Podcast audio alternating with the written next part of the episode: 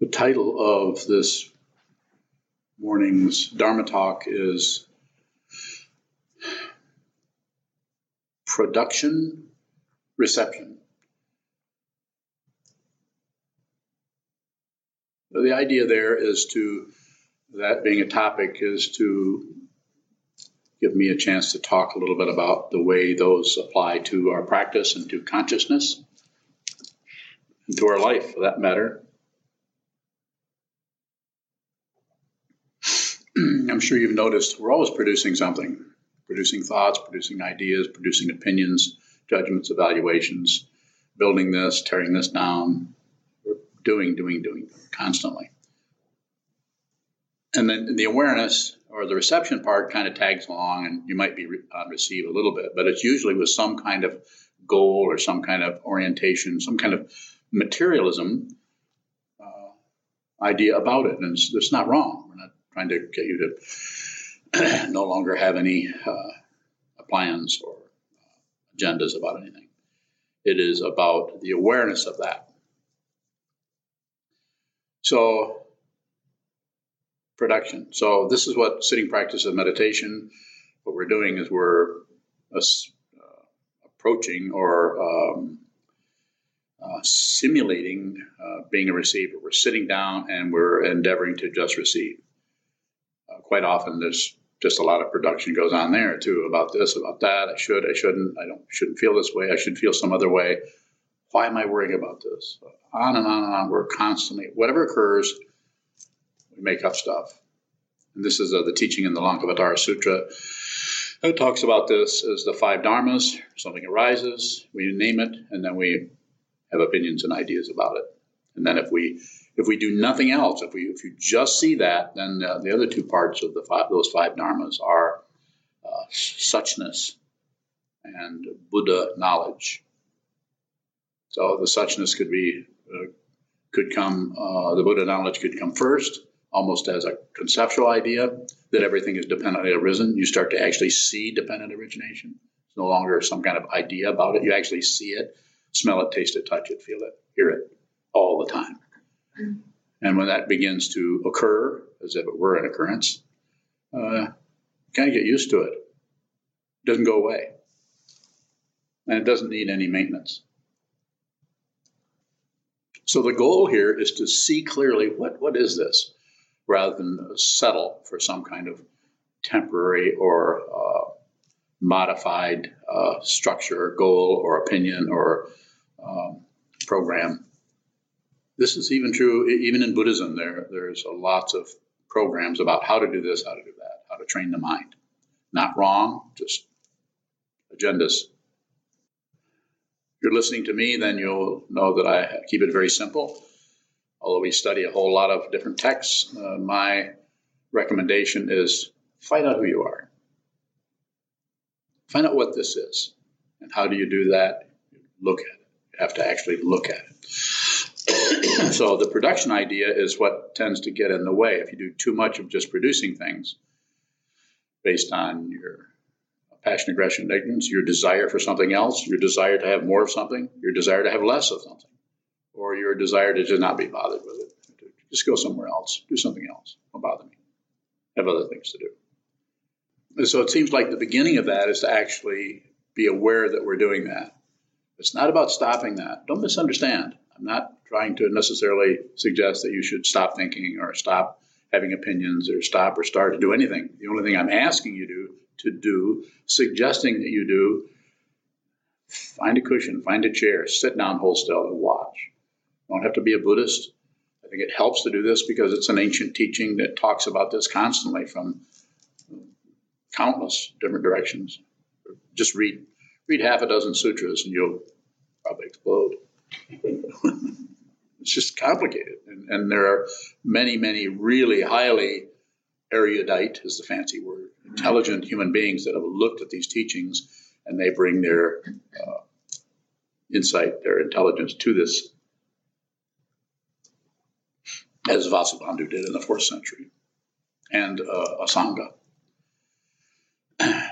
looked at what the Buddha said and then uh, modified somewhat the way in which uh, dependent origin, origination is talked about. So the production part is actually watching what's moving, watching what's happening, and your own mind is producing things.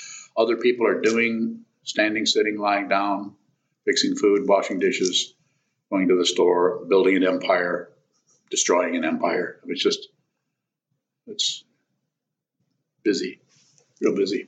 So what you're doing as an individual, sometimes people say, uh, sometimes people get magnetized by the world and wants to, shouldn't I go out there and help or serve or do something? I mean, shouldn't I go out and join this or join that or join this movement or that? Maybe, but let's look at the production first.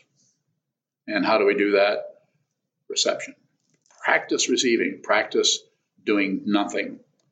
But just, if you have sense fields and you have sense organs, and then there's going to be objects that are going to arise. Sounds, smells, taste. You, you guys know, know about this. I could run through them if you're dropped off the deep end somewhere. And if you drop off the deep end, be aware of it. Don't climb out of that. Don't climb out of anything. Please. Actually, that's anything that happens to you, no matter how intense or painful or horrible or just even disgusting, it's probably a Dharma gate, or at least if it isn't some kind of a Dharma gate, you can change it into one by looking at it. Run away from anything. Don't run towards anything. So rather than run off and be magnetized into some kind of a, a movement to do this or that, because the world is coming uh, into some kind of chaos, which of course it is, don't take your eyes off on that. But also, don't take your eyes off the wall.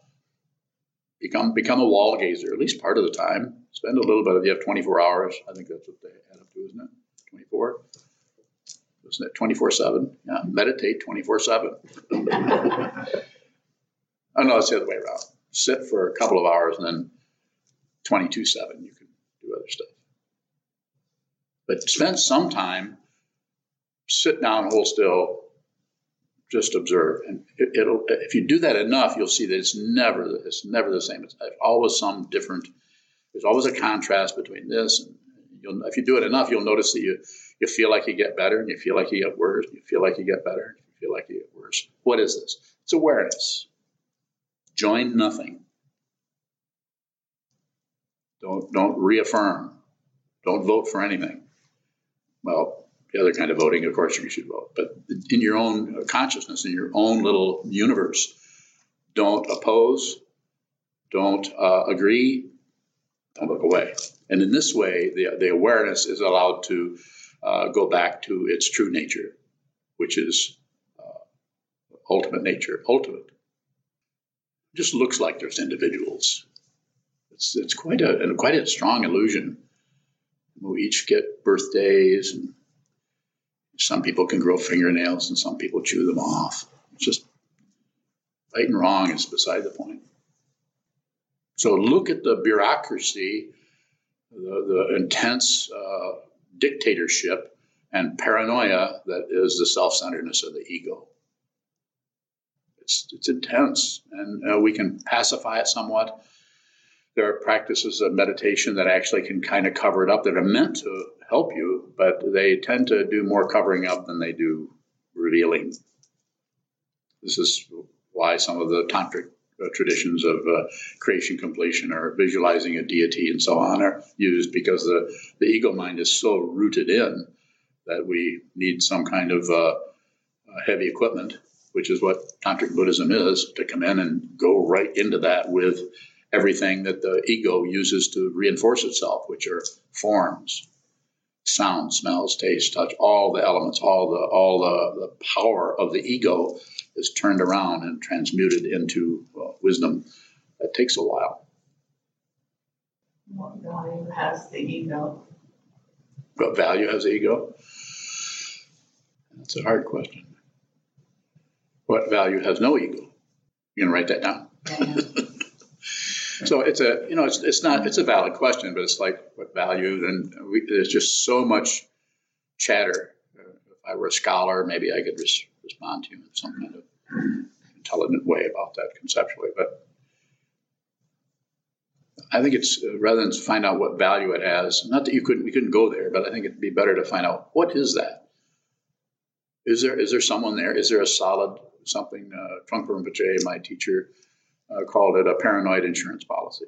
It's just an aspect of consciousness that, that wants control and wants to be protected and doesn't want to be harmed, and, and, and it gets identified with this body uh, situation. We begin to think that we are somebody. There isn't, it's not that there isn't something here. It's just that it's not separate, not separate from anyone, anywhere. Separated, just like uh, I was just talking about earlier, the, the never get confused by which is the thumb and which is the little finger.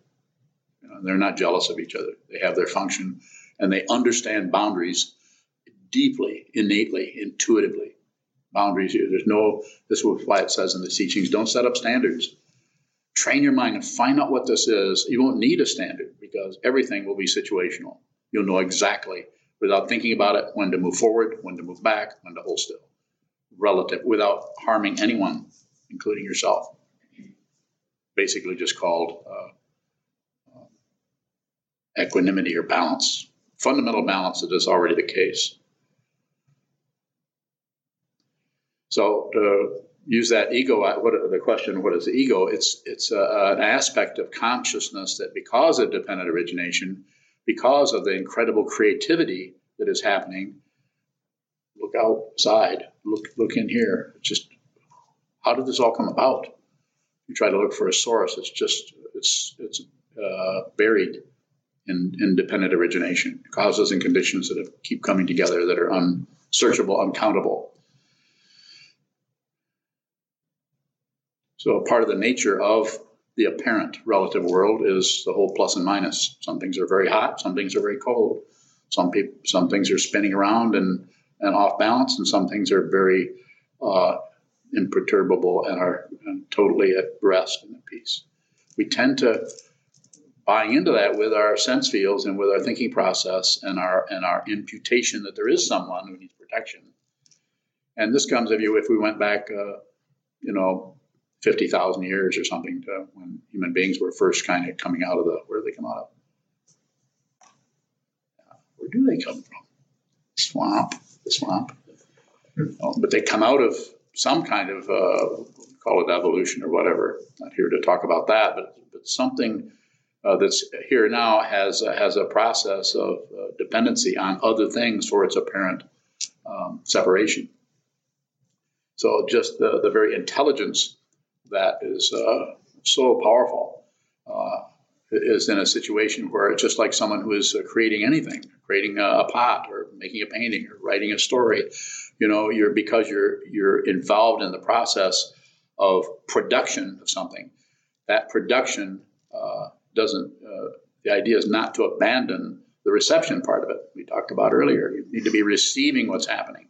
Rather than, rather than adding on to what's happened, more production, this happens, that falls apart. Instead of receiving what's happening, we, we produce more. We have opinions, ideas, concepts, because there's, a, there's an imputed self-centeredness that needs protection, that if this is a failure, then somehow that reflects on, uh, I'm a bad person and need to get my manure together.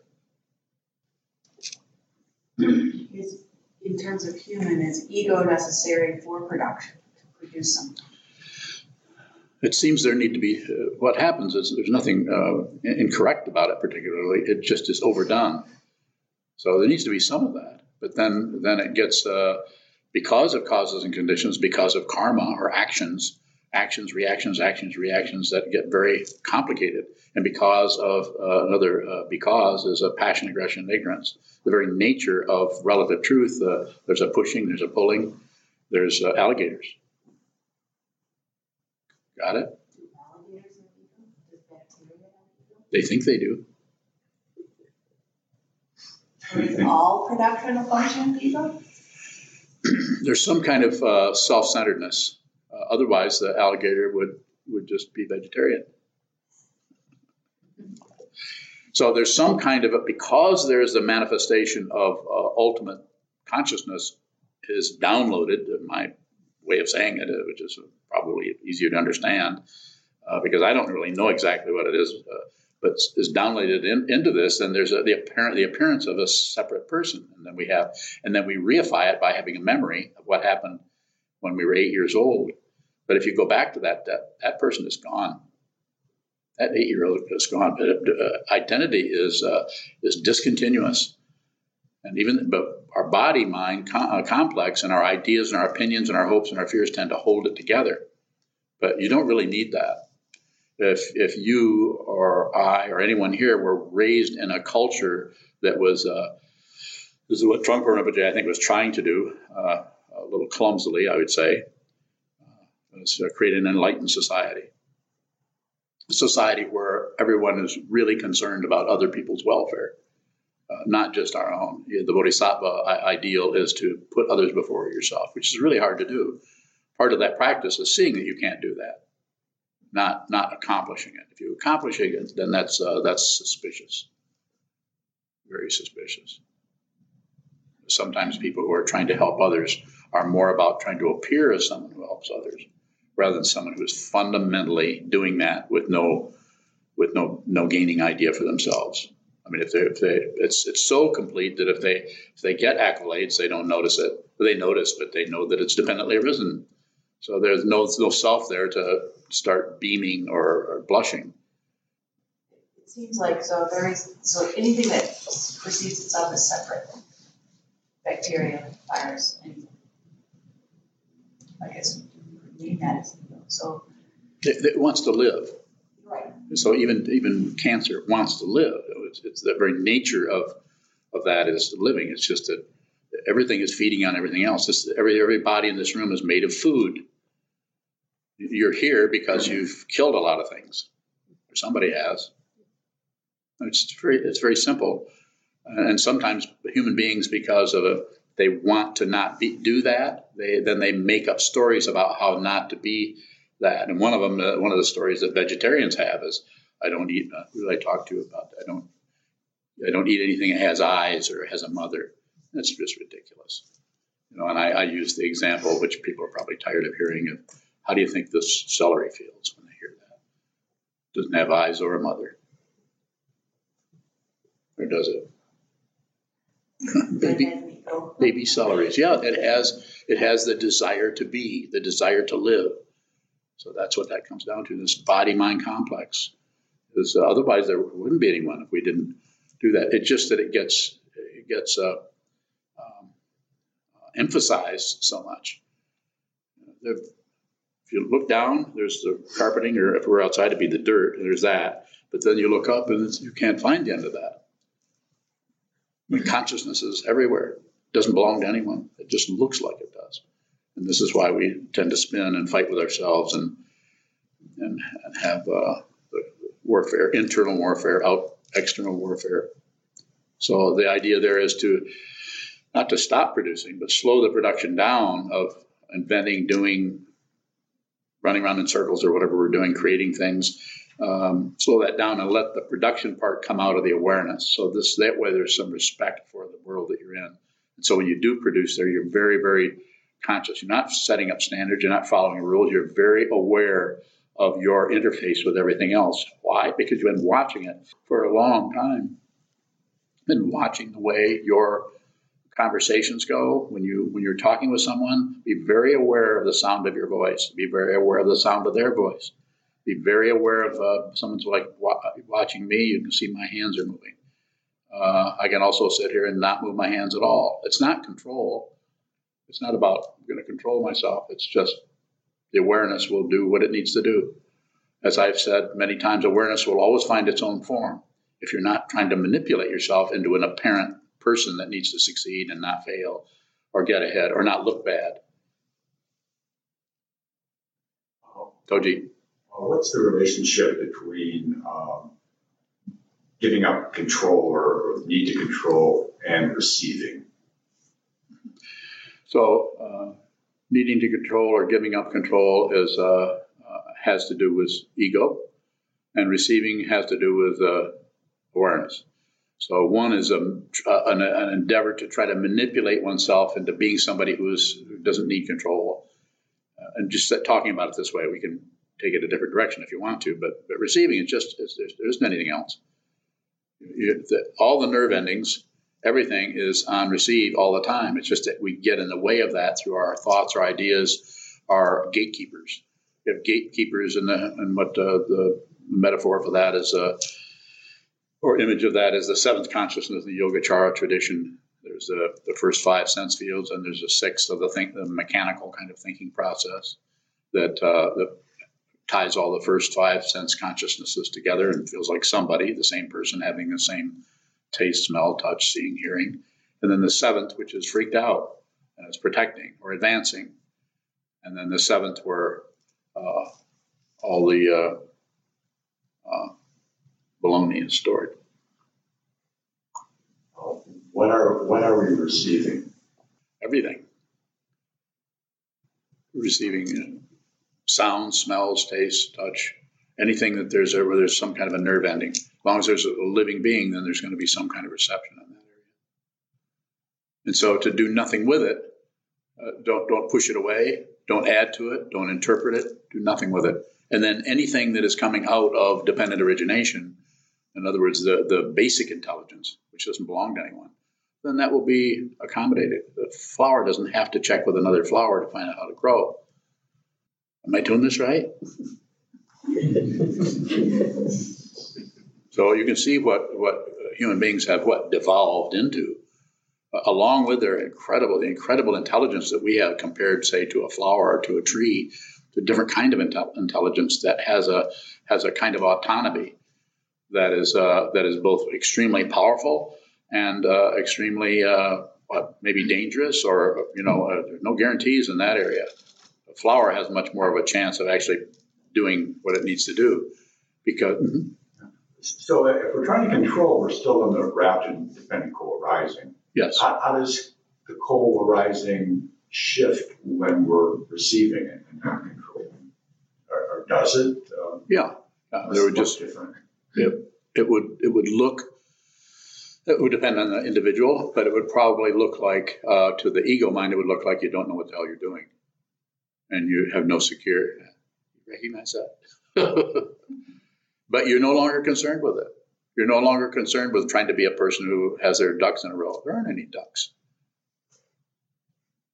That's extra. There aren't any ducks. Live. You need to live. When I say you need to, I don't know what you need to do. But if you're sitting here, you probably are interested in hearing this. Otherwise, you'd leave. I don't know. Did I talk about ducks? What does that have to do with it? Huh? They're cute. Huh? Sometimes. Not all the time. So something occurs, and we, instead of it just occurring and just occurring, this occurs, this moves, that moves. We add on, we we invest, or we divest, or we do. We're always on, on some kind of a level. Uh, this is why when people begin meditating, sometimes they'll say, report to me, or maybe to someone else, I've been meditating and I feel worse. I feel worse than I've ever felt. This is terrible. I don't, I don't know. I must be meditating wrong. No, you're meditating right. You're just actually looking under the bushel basket that you've been sitting on for the last thirty-eight, twenty-eight, fifty-eight years or whatever it may be, hiding out from that parts of your life that you don't like. So since we're, we are um, uh, discrete or independent human organisms, you can actually stay away from something for a while. Nothing lasts, even the hideouts will be found. And what I'm saying here is, let's find it now. Find out who you are now. Why wait till the last three minutes of your life where you suddenly think, should have trained my mind. Should have trained my mind.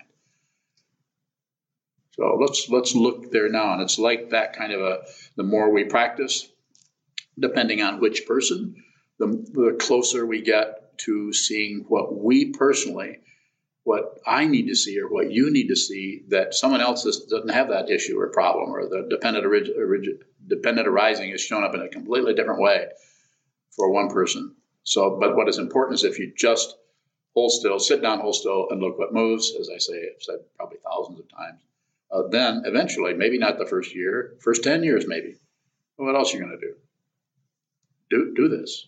Sit down, hold still. watch what moves, so that eventually the, the layers of things, eventually if you don't push on it, pull on it, or shut down on it, eventually that which needs to be seen will reveal itself. There's no guarantee.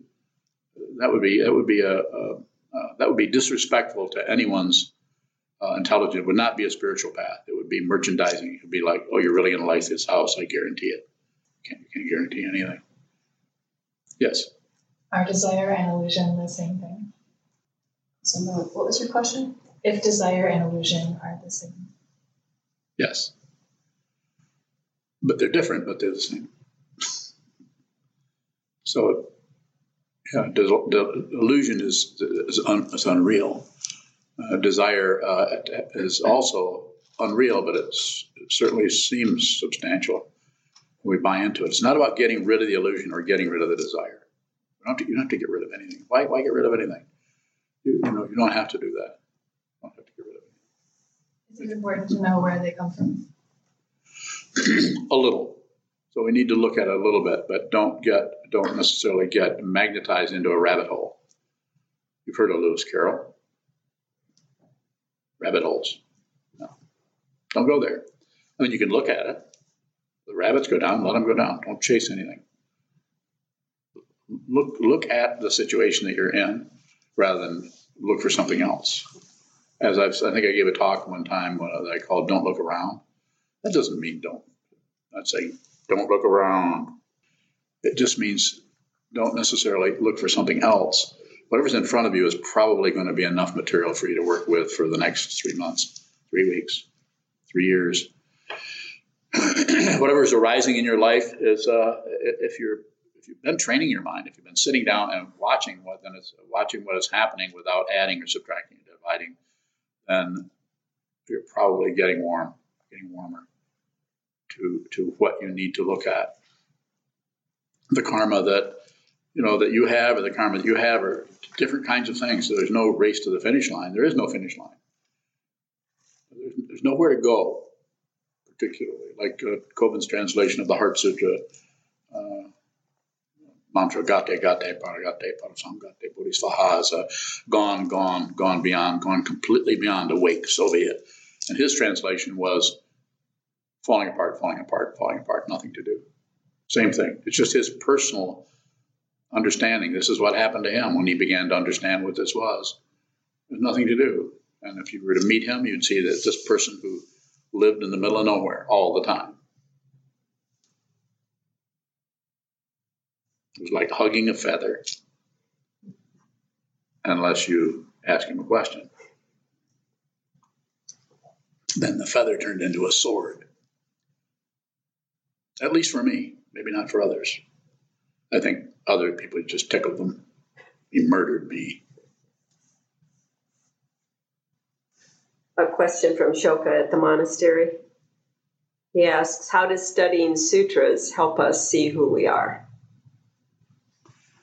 So the sutras are uh, come out of ancient times, and they're uh, ways of, of uh, protecting and conveying and supporting and continuing uh, the the teachings, just like the, the Heart Sutra that we, it's a it's a structure that talks about how uh, it comes back, it takes the insight of what is fundamentally true and brings it into a conceptual conceptual structure so that you can repeat it, so that your ego mind has something to do besides worry about itself and worry about what people think and what you're going to do with your life and if you're ever going to get enlightened or whatever it may be. So it gives us something else to do with that part of the mind, the sixth, seventh, and eighth uh, um, consciousnesses, as it is described in Yogacara tradition. So it's a matter of, and, and there it's uh, just like we repeat sitting, sit down. It's never the same. If you chant sutras, especially if you come to the monastery and you do this day after day after day after day, Uh, nothing stays the same. They become different. Sometimes when you're you're able to ch- you find that you're able to chant a very complicated situation or sutra, and you can totally daydream at the same time. Is this wrong? No, this is awareness. This is awareness. It takes you into the incredible, vast spaciousness of the mind. It's called Mahavipassana, the great panoramic awareness, and it's not an accomplishment. It's just something you, because you've stopped resisting it, something you just fall into that open space. And the uh, ego mind, if it falls into that open space uh, without a, a structure, uh, freak out. And when I say structure, the Buddha, the Dharma, and the Sangha. The three jewels are a good structure for giving you some kind of reference points that aren't going to uh, take away your Buddha nature. They're not going to manipulate you, control you, or get you to uh, join the army. Is everything aware, like A I and building? And so uh, everything, consciousness is not separate from anything. This this is consciousness. It just manifests as in different ways. So, our, you know, so everything is consciousness. But we're not we're not trying to shove you into some kind of feeling that wood thinks, uh, but it probably does. Some some wood thinks uh, really kind thoughts, and some would uh, probably some bad thoughts. I mean, otherwise, why would pine cones look like that? How is chanting the sutra different from gazing at a mandala? Yeah, so uh, g- gazing at a, it's, it has a similar uh, quality, but looking at a mandala is a, it has to do with a, a symmetrical structure that has representations. Usually there's four gates, and there's a, uh, in the Tibetan tradition, there's a, a different uh, deities that are there, different colors, uh, green, yellow, red, blue, white in the center usually, or the blue, or the blue and the, and the white are changed out uh, in some way, depending on uh, Uh, what the practice is. I think it's called a yantra. Do you do that practice? You know about it? Um, You're asking about it, so you probably... Um, no, not really, but I'm yeah. fascinated by it. Yeah. So it's a it's a little bit of a hypnotic thing that's happening, but the way uh, the way I uh, have practiced that is not with the physical mandala, but with an internal mandala that is created with the mind, to, to look at it with the mind. So, and then that is accompanied, uh, that mandala is accompanied with a mantra, That, and the mantra uh, can can uh, be related to different aspects of the mandala, uh, the mandala uh, through uh, seed syllables and so on. So it's just a way of gathering up the self-centered mind that wants to go do this and that, and likes this, doesn't like that. That's totally at the mercy of passion, aggression, and ignorance, hope, and fear, and putting it in a, a mental uh, construct or container that is that is accessed through visualization. So when we well, Maybe like a, like a, a labyrinth. Maybe. Yes, yeah.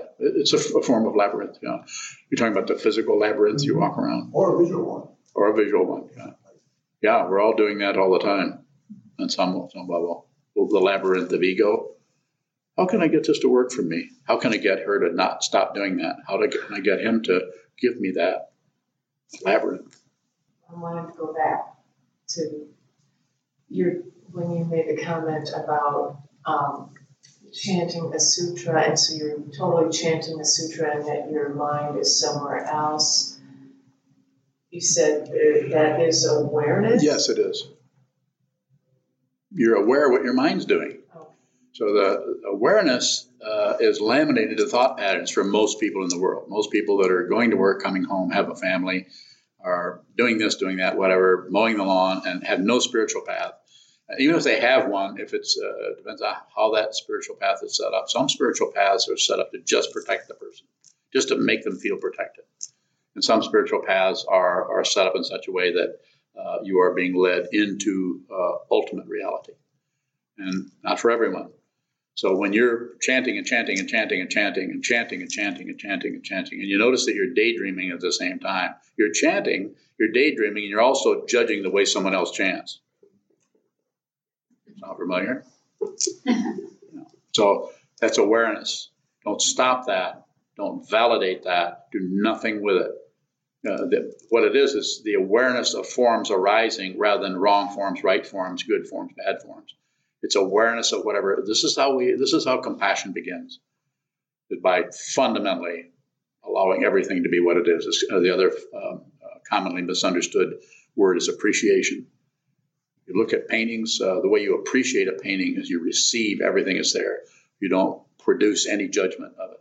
If you do that, you're actually stopping what is happening, and you're trying to manipulate your world and get your way and be the important person who knows about art. How do I, how do I know that? I know about art.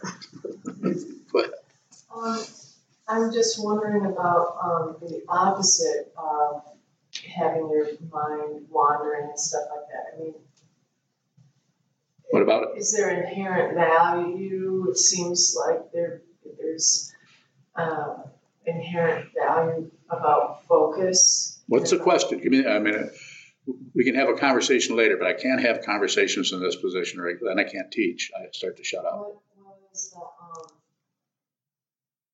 is there greater value in focus? No. Focus is ignorance. Uh, I'll show you. I'm looking at her right now. I'm ignoring her.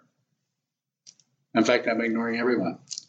And the way I, I can ignore you if I start to focus on that, especially if the focus, the motivation for the focus is to try to get better, get control, be more mindful, be more awake, be not be be better, be, be gooder. And motivation is very important. Look at the motivation, and that will give you an idea. But you can't see the motivation if it's clogged up with a, judgments of yourself. You have to have to be willing to be a, a fool, be willing to be a loser. This is not nihilism. This is reality. Nihilism is something that uh, people who are caught by relative truth and think that there's a right and a wrong. Not that there isn't painful and not painful, or painful and ple- pleasurable, but they're tied together. They're intimately tied together. So we need to see the, as they say, the big picture. So I'm just saying that when someone's chanting the sutras, you, you notice that the more you do this, the more all kinds of thought patterns come in, because you have such a strong backbone to your awareness, which is created by the sutra. I mean, I'm not, you could say, well, couldn't you do that with uh, by saying uh, some something meaningless? You're doing something that wasn't a sutra. Well, Om Mani Padme Hum, Om Mani Padme Hum, Om Mani Padme Hum, Om Mani Padme Hum, Om Mani Padme Hum, Om Mani Padme Hum. It's pretty meaningless after a while, even though it means uh, uh, the jewel in the lotus, even though it's uh, it's. Uh, Spiritual meaning is, is there to begin with, but once you begin to chant it, it's just it's just uh, uh, formless. So do you see what I'm saying now? Okay, so it's it's always about awareness. It's not about what arises in the awareness, unless it is. Sorry, but that's that is how it is. I, I can't speak relatively without pointing uh, at that which uh, is not substantiated or reified by a relative situation. This is temporary. I mean, it lasts one hundred years, thousands of years. It's temporary. You, and this is, and don't believe a word I say. You've been here many, thousands, maybe millions of times. This consciousness that keeps coming, going, coming, and going. And it's not a person. Chuckle, chuckle. Do you find that awareness is compassionate always? Is that, is that accurate to say that? Well, it, but it depends on what your uh, understanding of compassion is. Com- the best way that compassion, or that awareness is compassion, is it doesn't meddle with anything. It's on receive. It's not on produce. Receive, receive, receive, receive. It's not producing love. Love is not something you do. It's something you are. So you may feel lovable, you may not feel lovable. It's not something you do. Uh, the doing kind of love, that's a, a lower level of it, closer tied into a desire and lust and wanting your own way, and, and considering that something you love is something you own. Difficult area. But compassion is, there's no compassionator. No one, no one invents compassion. Compassion doesn't belong to anyone, just like uh, awareness doesn't, is not a, has no ownership. Or?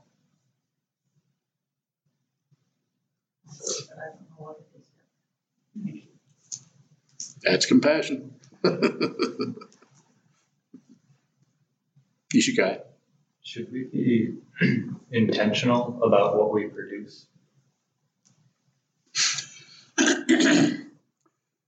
little bit. I think uh, if you're if you're receiving, if you're spending some time just being on the receiving end of everything, then uh, then the, the production part will come out of your of your of your awareness rather than out of some kind of agenda about something. Now the the, the awareness may be may have an agenda in it, but it may not be some kind of focus about what you personally want to get done or to do. Maybe some. So that's why it's so difficult, because we can't find a reference point there. And it seems to be moving from one color to another color, to one texture to another color. It's constantly uh, moving. Uh, so there could be some intention, just like the uh, receiving jukai, or, or as they say, taking vows. I take refuge in the Buddha, refuge in the Dharma, refuge in the Sangha. I vow to be good. I vow not to do harm. I vow to be with all things. I vow to save all beings. I vow to put others before myself.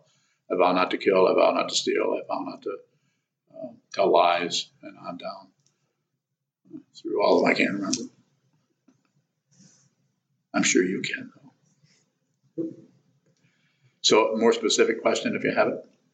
Uh, I guess it comes out of like observing thoughts that come out of nowhere versus thoughts that seemingly come from myself, like the desire to sit mm-hmm. or something like that. So I'm just trying to get a better understanding of the difference. So the the way that I talk about that in order to kind of address that as well as I can without meddling with you or with anyone else or getting into your space or getting into the area that you need to experience. Uh, it's not about getting in and making you do something this way or that way. But I would say don't do anything unless you have to. So in that way, that that actually it's another way of saying be patient. You know, just Just watch. Just watch what's happening, rather than saying, rather than lecturing yourself or warrant or having little red flags. I better get in there and do something because this is going to my opportunity is going away. Kind of a merchandising mentality, business model, uh, and it's uh, it's spiritual materialism is the way Trungpa Rinpoche talked about it. uh, on the other hand, and on the same hand, it's like seeing what it is, and if you see clearly what it is, then then you're there's no you don't make any choices. You, you just you just function this way. And someone else might say, well, when did you decide to do that? You probably would say, I don't know. You know, they could, you know, grab you by the, the lapels and say, come on, when did you decide to do that? You could say, I don't know. And then poke them. So I understand where your, where your, where your uh, question is coming from. And I would say, Uh, just settle back into the awareness and uh, and watch what happens. It's, uh, don't do anything unless you have to. But if, if you have to, then it, it will be. It won't be like so much like a decision. It'll be more like just just have to do this. You might not even have a clear understanding of what it's about because the causes and conditions are not that are tributary streams flowing in the darkness. You actually are starting to be genuine instead of being a know-it-all, which I knew you had trouble with.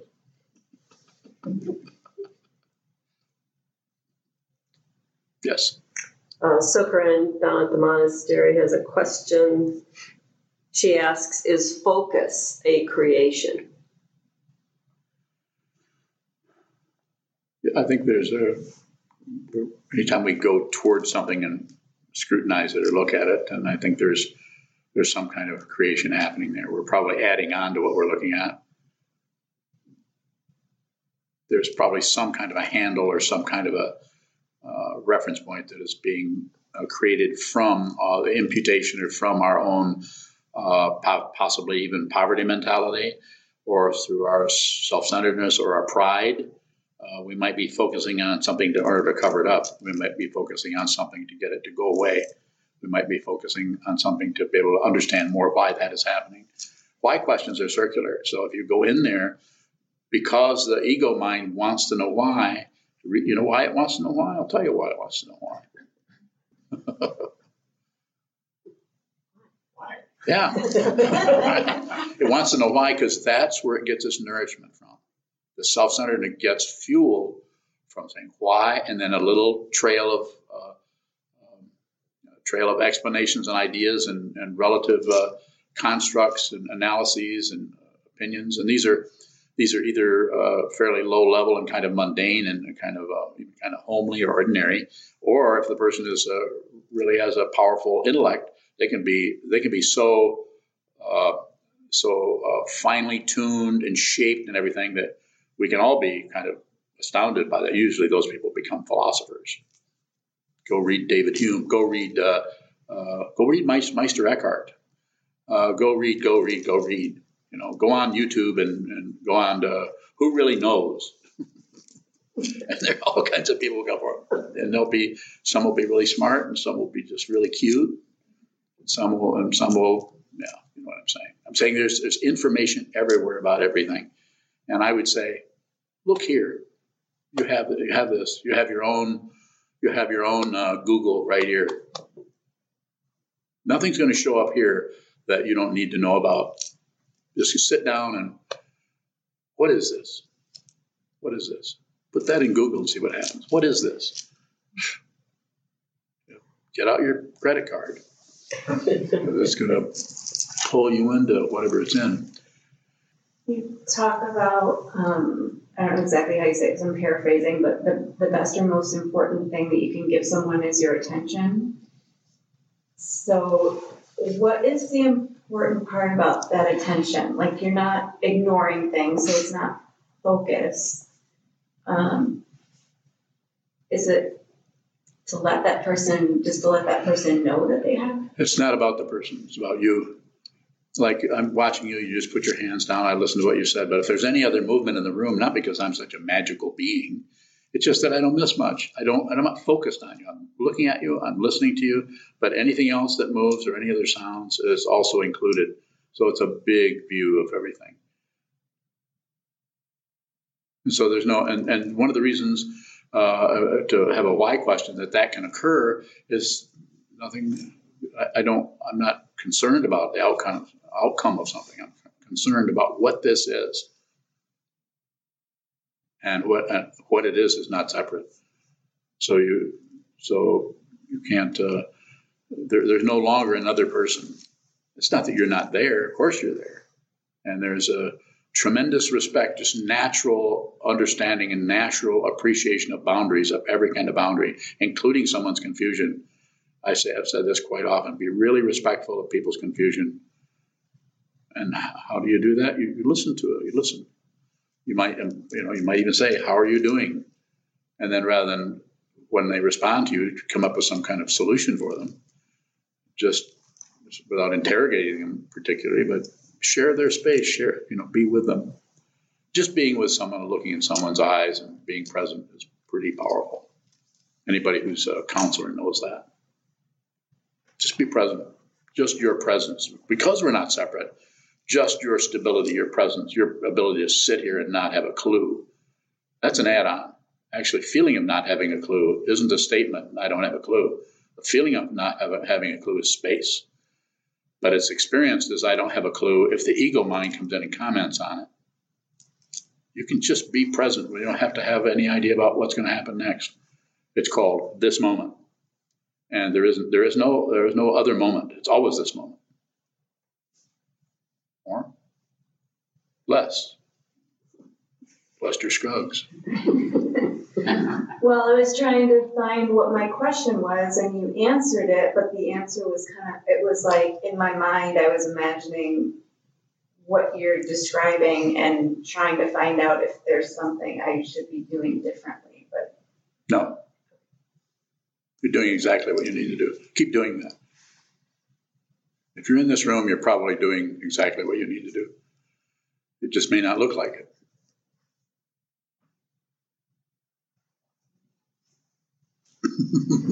All those hands at once. Okay. Now, class, take turns. Do we respect our own confusion in the same way we endeavor to respect others? Yeah. Yeah, be, be crazy.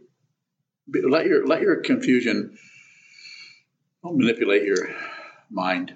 Because you, what happens is the self-centered part, the ego tries to hide out or justify or, or blame someone else for what's happening.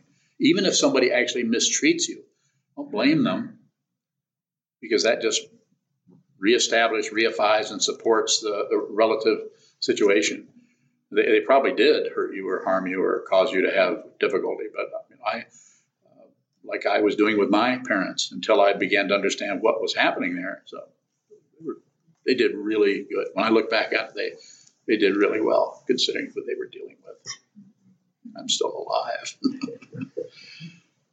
So, and they're operating out of their confusion, out of dependent origination, and out of their extreme self-centeredness. They don't even know about ego. They just like they, they drank a lot, and they thought alcoholics were people who fell over. No, alcoholics are people who drink a lot. So they didn't think they were alcoholics. Well, Laura? Um, I uh, have been listening to your YouTube talks frequently, and in, in several of them, you mention, uh, and I'm paraphrasing here too, uh, as you as you move along the path, you will get to a point where you never have to make another decision. And I, I wonder if you could say more about that. So, the making decisions looks a lot like about success and failure, or correct and incorrect. And uh, usually the, the kind of even low-level paranoia of the ego uh, is not patient. There's no, there's no, it doesn't want to wait for anything, and it, because there's a desire, or, or there's a fear, or there's uh, some kind of something is going to go wrong if I don't get in there and take care of that, and I, I better decide on that. What if that, this, what if that happens? I better do this now. So it's uh, it's a, belie- a belief that something is threatened, that we need to to do that. So when someone is no longer threatened and uh, no longer lives in a, an imaginary past or a uh, imaginary future, uh, it's not that we're ignoring that. We just know that it's unreal. And then one is uh, uh, always, uh, I don't use this too much, but always you're always just right here. So there isn't anything else but this. So therefore, there's nothing. This is not leading to something else. It, it may relatively may do that, but the consciousness is not going anywhere. So you may just notice that you you don't jump to conclusions. You, you don't even jump to inclusions. You don't do anything. But if you're going to do something, then include. So uh, the discursive thought or worry comes out, just include it. So I'm not saying you don't, you're not so far uh, out of uh, touch with everything that you, you you start walking towards the door and you, you you don't make any decisions, so therefore you walk through the window because you can't decide on it because you don't. I'm not saying it's that. It, it is in concert or in re- relative to the the world. You're no longer separate from this. Uh, one time, uh, Trungpa Rinpoche was asked uh, um, by somebody who was just concerned with his health, Rinpoche, why do you why do you eat all that junk food? He, he went through phases where he'd eat this, and then he'd eat that for a while, and then he'd eat just junk food, and then he'd eat just uh, uh, animal body organs. I mean, it was, a, it was an outlandish thing that he was doing. Nobody could understand what that was about. I still don't understand. But somebody said, you're eating, he was in a stage where he was apparently eating junk food. And somebody said, how can you do that to your body? How can you do that? He said, the whole world is my body. So coming from coming from him, something about that was uh, uh, quite moving and powerful. It didn't validate what he was doing. It didn't say, you guys should go just eat junk food too. But something about the nature of his presence was so overwhelming and so powerful that you, you as soon as he said that, you, you understood what, what, what he was doing, and you no longer necessarily, at least I didn't. I, I said that, that's the answer I needed to hear. So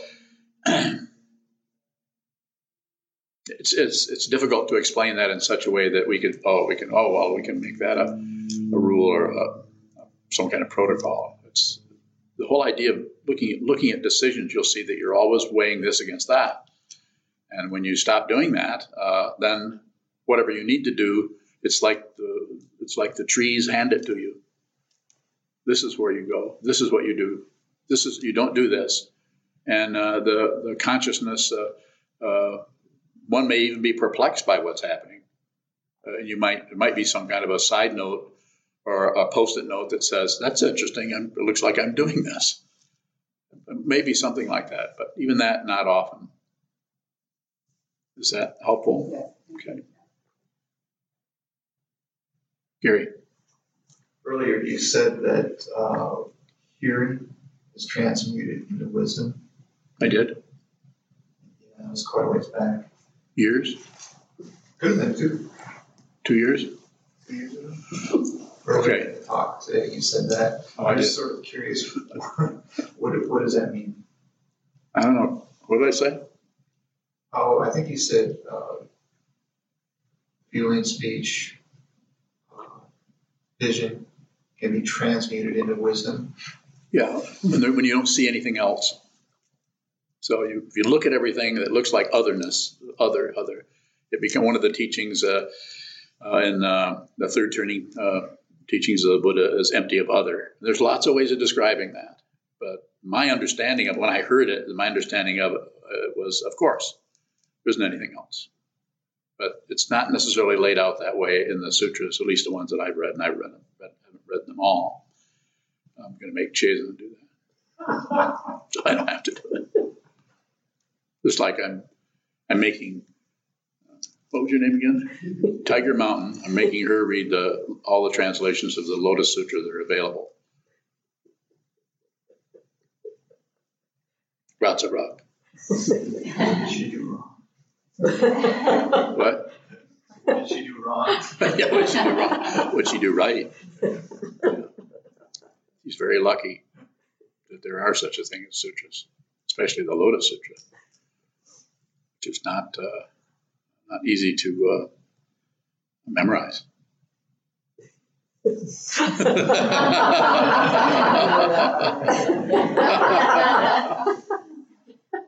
like to memorize, maybe memorize half of it. Bhaskar memorized the uh, thirty verses in Sanskrit. Huh? There is? I guess you have studied it then. No, there are more than thirty. Yes? Um, Andrew uh, down at the monastery has a question. He asks, why does it look like we aren't doing what we need to?